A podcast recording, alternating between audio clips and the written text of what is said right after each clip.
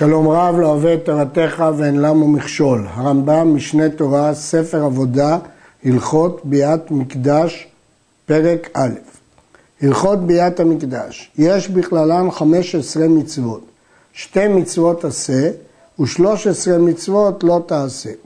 וזהו פרטן, שלא ייכנס כהן שיכור למקדש, שלא ייכנס לו כהן פרוע ראש, שלא ייכנס לו כהן קרוע בגדים, שלא ייכנס כהן בכל עת אל ההיכל, שלא יצא כהן מן המקדש בשעת העבודה, לשלח טמאים מן המקדש, שלא ייכנס טמא למקדש, שלא ייכנס טמא להר הבית, שלא ישמש טמא, שלא ישמש טבול יום, לקדש העובד ידיו ורגליו, שלא ייכנס בעל מום להיכל ולמזבח, שלא יעבוד בעל מום, שלא יעבוד בעל מום עובר, שלא יעבוד זר. וביאור מצוות אלו בפרקים אלו. פרק ראשון, כל כהן הכשר לעבודה, אם שתה יין, אסור לו להיכנס מן המזבח ולפנים. ואם נכנס ועבד, עבודתו פסולה וחייב מיתה בידי שמיים, שנאמר ולא תמותו. וכן הדין הוא ששיכור, שתו יין, אסור לו להיכנס מן המזבח ולפנים. אבל מדובר רק בכהן כשר. כך לומדת הספרה, אתה ובניך איתך. מה אתה כשר, אף בניך כשרים, יצאו חללים ובעלי מומים. אה, בתורה כתוב אוהל מועד, אבל בתורת כהנים למדו שהוא הדין מן המזבח ולפנים, כפי שכתב פה הרמב"ם. הדין הוא שהעבודה פסולה, הגמרא במסכת סנהדרין אומרת ששטויי יין מחללים את העבודה. מה המקור לזה? רש"י כותב שכיוון שכתוב בתורה יין ושיכר על טשט, ואחרי כן מיד כתוב ולהבדיל בין הקודש ובין החול, משמע שצריך להבדיל בין עבודה קדושה לעבודה מחוללת. מכאן ששטויי יין מחללים עבודה. הרמב"ם כותב, ואם נכנס ועבד, עבודתו פסולה וחייב מיתה בידי שמיים. משמע שהרמב"ם מפצל בין האיסור, שזה אפילו אם הוא לא עבד, עצם הכניסה שטויה מן המזבח לפנים אסורה, לבין חיוב המיתה בידי שמיים ופסול העבודה, שזה כמובן רק אם הוא עבד. אבל אם הוא לא עבד, הוא לא חייב מיתה. מה נקרא שטוי יין? והוא שישתה רביעית יין חי בבת אחת מיין שעברו עליו ארבעים יום. אבל אם שתה פחות מרביעית יין, או ששתה רביעית והפסיק בה, או מזגה במים, או ששתה יין בגיתו בתוך ארבעים יום, אפילו יותר מרביעית, פטור ואינו מחלל עבודה. שתה יותר מרביעית מן היין, אף על פי שהיה מזוג, ואף על פי שהפסיק ושתה מעט מעט, חייב מיתה ופוסל העבודה. ובכן נראה מהם התנאים שהוא נקרא שטוי יין. רביעית, זאת הכמות, רביעית יין, חי ולא מזוג, בבת אחת ולא להפסיק בו, יין שעברו עליו 40 יום. אלה הם התנאים. אבל יש הבדל בין התנאים. אם היין הוא מגיתו, דהיינו שלא עברו עליו 40 יום, אז הוא לא משנה הכמות. גם אם הוא ישתה כמות גדולה, הוא לא פוסל את העבודה. משמע שאסור, אבל הוא לא מחלל את העבודה, בוודאי שהוא לא חייב מיתה. לעומת זאת, התנאים האחרים, דהיינו מזוג ושלא יהיה מזוג ושלא יפסיק בו, זה דווקא ברביעית. אבל אם הוא שתה יותר מרביעית, אז אפילו שהוא מזוג, בכל אופן, אה, כיוון שהוא שתה יותר מרביעית, אף על פי שהוא מזוג, אף על פי שהוא הפסיק בו, מחלל את העבודה. מניין למד את זה הרמב"ם? הגמרא אומרת שרב אשי לא בא לאוריה משום שכרות. הוא לא רצה להורות בגלל שכרות. ושאלו אותו, הרי שתית בהפסקה, שתית מזוג, אז הוא ענה להם, אבל שתיתי יותר מרביעית. הבין מכך הרמב"ם, שבשתייה יותר מרביעית אין הבדל אם מזוג או לא מזוג, אם הפסיק או לא הפסיק, וכשם שזה לעניין הוראה, כך זה לעניין עבודה. אבל הרעב"ד חולק ואומר שנכון שאסור, אבל לא יהיה חייב מיתה ולא יפסול עבודה אם הוא שתה יותר מרביעית והפסיק בה או מזג אותה. אבל אמרנו את מקורו של הרמב"ם. היה שיכור, נשאר משכין המשקרים. אסור להיכנס למקדש. ואם נכנס ועבד והוא שיכור משאר המשקרים, אפילו מן החלב או מן הדבלה, הרי זה לוקה ועבודתו כשרה, שאין חייבים מיתה אלא על היין בשעת העבודה, ואין מחלל עבודה אלא שיכור מן היין. אם כן, אם הוא שיכור משאר משקים, לא מיין, עובר עליו, עובר עליו, המקור של זה בדברי רבי יהודה, יין אין לי אלא יין שאר המשקים מניין, תלמוד לומר ושחר. אם כן, מה תלמוד לומר יין? על היין במיתה ועל שאר משקים באזהרה. והרמב"ם פסק בזה כרבי יהודה מסיבות מסוימות שהכסף משנה מונה אותם, ולכן משמע שגם שאר המשקרים אסור, אבל זה רק באזהרה. זה לא מחלל את העבודה ולא חייבים על זה מיתה מידי שמיים. יש מקשים איך הרמב"ם פוסק רבי יהודה שהוא אומר שיין ושחר זה בא לרבות שאר הדברים המשקרים, הרי רבי אלעזר לומד דרשה אחרת מהמילה שחר, דרך שכרותו. הדרך שכרותו שהוא לא מזוג וכדומה. אז איך הרמב"ם פסק את שתי הדרשות?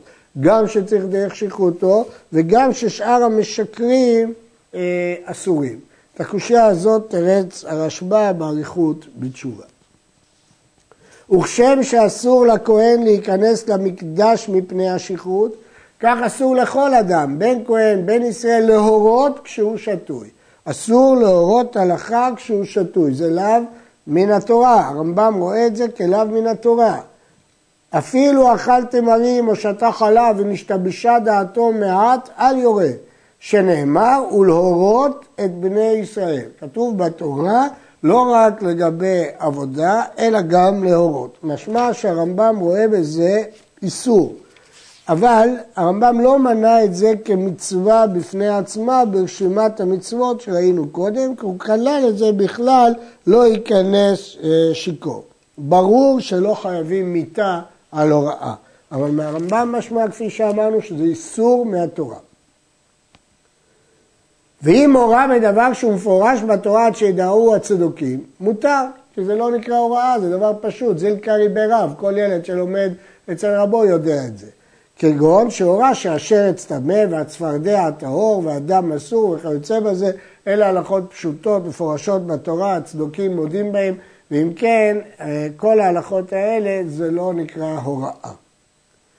ומותר לשיכור ללמד תורה ואפילו הלכות ומדרשות. יש הבדל בין להורות לבין ללמד.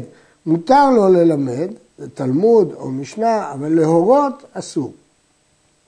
והוא שלא יורה. ואם היה חכם קבוע להוראה, לא ילמד, שלימודו הוראה הוא. רב, אומרת הגמרא, לא היה מלמד שיעור מיום טוב. למה? משום שכרות. והרי הוא רק לימד, אלא שלימוד של המורה הגדול כמו רב זה הוראה. אז אם זה חכם כזה שלומדים מהלימוד שלו פסקים, אסור לו ללמד כשהוא שתוי. שתה כדי רביעית בלבד, והיה במים כלשהו, או ישן מעט, או הלך כדי מיל, כבר עבר היין ומותר לעבוד. רביעית יין עוברת באמצעות מעט שינה או הילוך מיל או מים כלשהו. אבל אם שתה יותר ברביעית, אפילו מזוג, שנת מעט או הדרך מוסיפים בשכרותו. הגמרא אומרת, אדרבה, הם מטרידים אותו עוד יותר.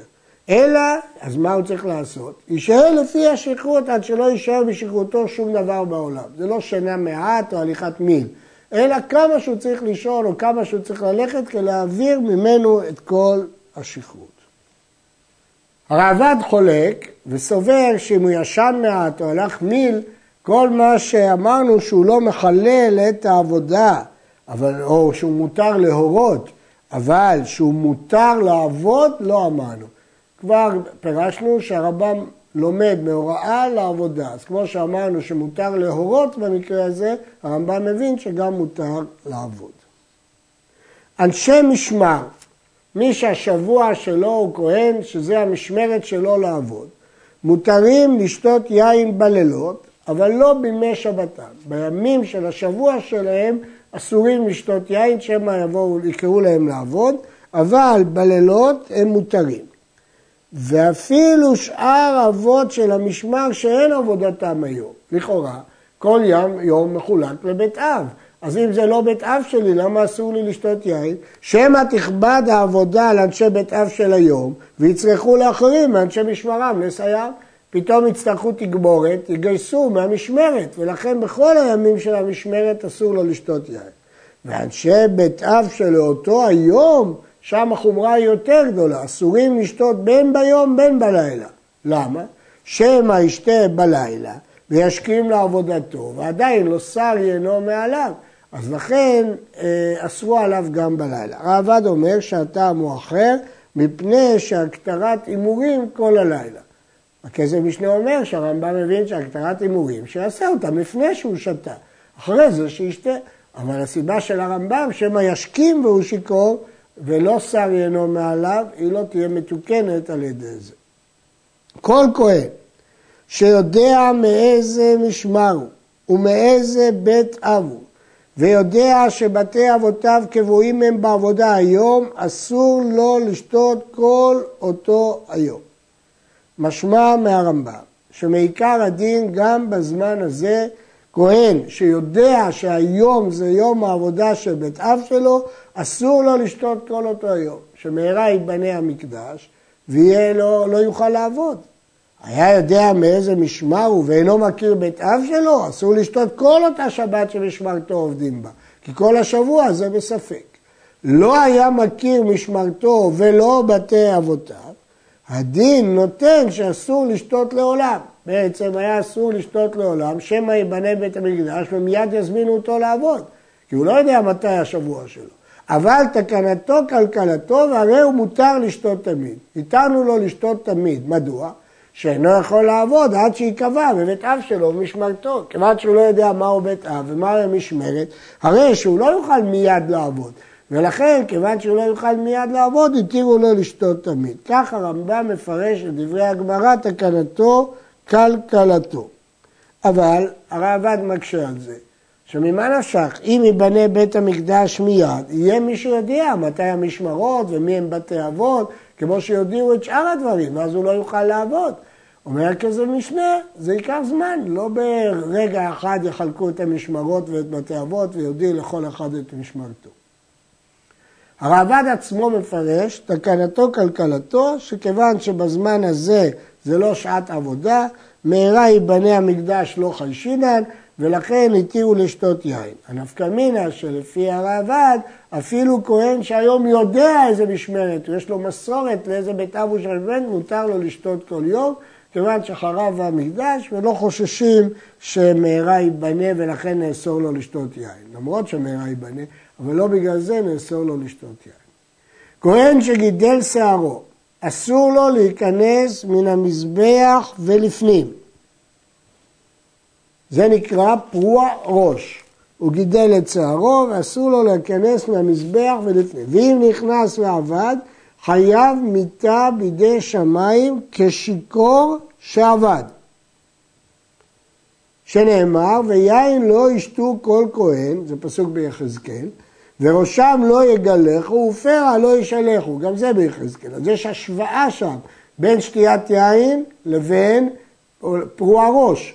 מה שתו יין במיטה, אף מגודלי פרע במיטה. מכאן למד הרמב"ם שפרועי ראש במיטה מההיקש הזה של הפסוק ביחזקאל. אבל לכאורה קשה, שהרי זה פסוק מפורש בתורה. ראשיכם אל תפרעו ולא תמותו. האם תפרעו, תמותו.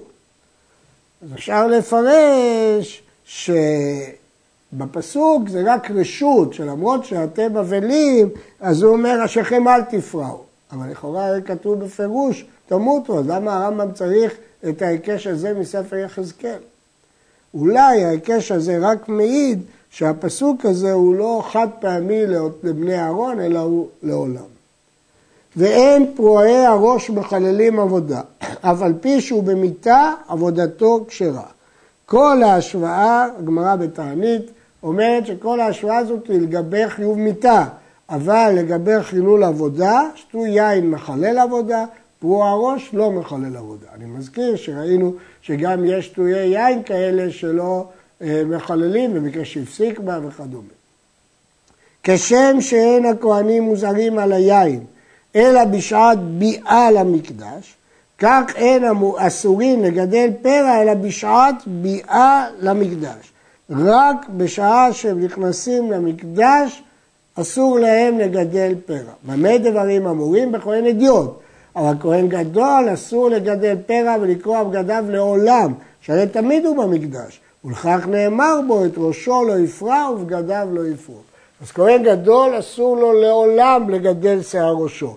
לעומת זאת, כהן אדיוט, אם זה לא משמרת שלו, הוא לא נכנס למקדש, אין לנו בעיה שהוא יגדל את שיער ראשו. הרעב"ד חולק על זה, וסובר שכל כהן חייב להסתפר מ-30 יום ל-30 יום, בגלל הפסוק ביחזקאל, ופרע לא ישלחו. לכן הבין הרמב"ן, הרמב"ם שאין הבדל בין שעת ביאה לבין לא שעת ביאה. הרעב"ד אה, הבין שאין לזה קשר לשעת ביאה, אלא לעצם זה שהם ראויים לעבודה. כמה הוא גידול הפרע? מה נקרא פרוע ראש? 30 יום. כנזיר, שנאמר בו גדל פרע ואין נזירות פחותה מ-30 יום. לפיכך כהן אדיוט העובד מגלח מ-30 יום ל-30 יום. למדנו מנזיר שההגדרה של גידול פרע זה 30 יום, ולכן כהן, אם הוא עובד, חייב להסתפר אחת ל-30 יום, וכהן גדול תמיד. אבל לפי הרב, גם כהן אדיוט תמיד חייב להסתפר אחת ל-30 יום. ואנשי משמר אסורים לספר ולכבס בשבתן.